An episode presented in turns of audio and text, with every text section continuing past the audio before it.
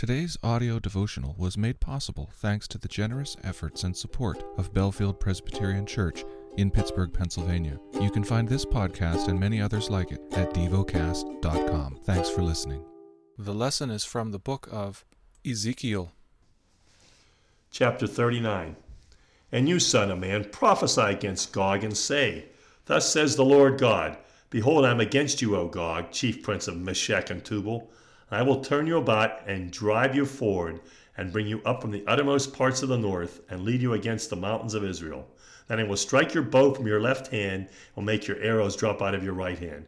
You shall fall on the mountains of Israel, you shall you and all your hordes and the peoples who are with you.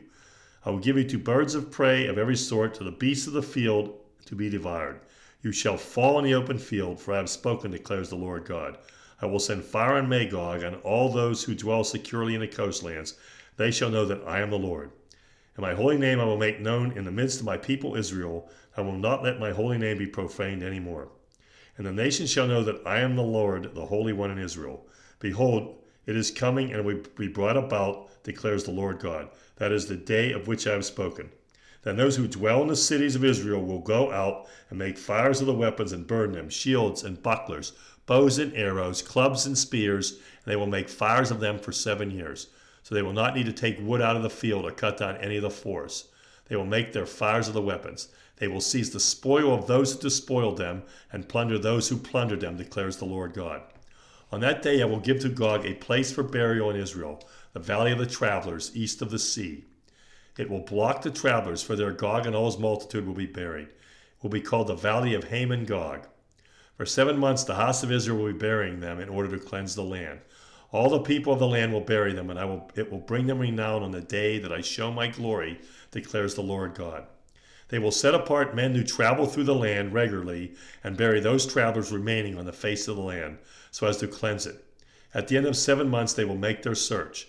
When these travel through the land and anyone sees a human bone, then he shall set up a sign by it till the buriers have buried it in the valley of Hamon Gog. Hamonah is also the name of the city. Thus shall they cleanse the land. As for you, son of man, thus says the Lord God Speak to the birds of every sort, to the, all the beasts of the field.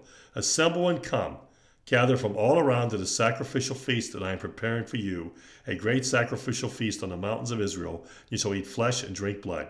You shall eat the flesh of the mighty, drink the blood of the princes of the earth, of rams, of lambs, and of he goats, of bulls, all of them fat beasts of Bashan. You shall eat fat till you are filled, and drink blood till you are drunk at the sacrificial feast that I am preparing for you. Shall be filled at my table with horses and charioteers, with mighty men and all kinds of warriors, declares the Lord God. And I will set my glory among the nations. All the nations shall see my judgment that I have executed, and my hand that I have laid on them. The house of Israel shall know that I am the Lord their God from that day forward. And the nations shall know that the house of Israel went into captivity for their iniquity, because they dealt so treacherously with me that I hid my face from them and gave them into the hand of their adversaries, and they all fell by the sword. I dealt with them according to their uncleanness and their transgressions, and hid my face from them. Therefore, thus says the Lord God Now I will restore the fortunes of Jacob, and have mercy on the whole house of Israel. I will be jealous for my holy name. They shall forget their shame and all the treachery they have practiced against me when they dwell securely in their land with none to make them afraid when I have brought them back from the peoples and gathered them from their enemies' lands, and through them have vindicated my holiness in the sight of many nations.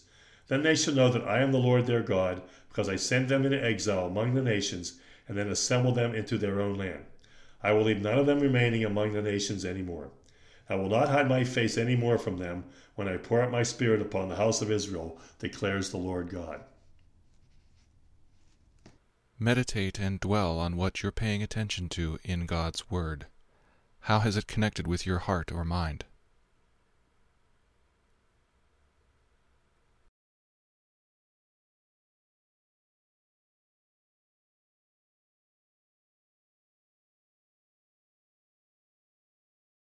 Pray to God freely about what has moved you today.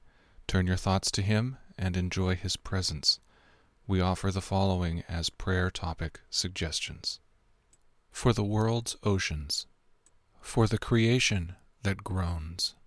Thank you for listening to DevoCast.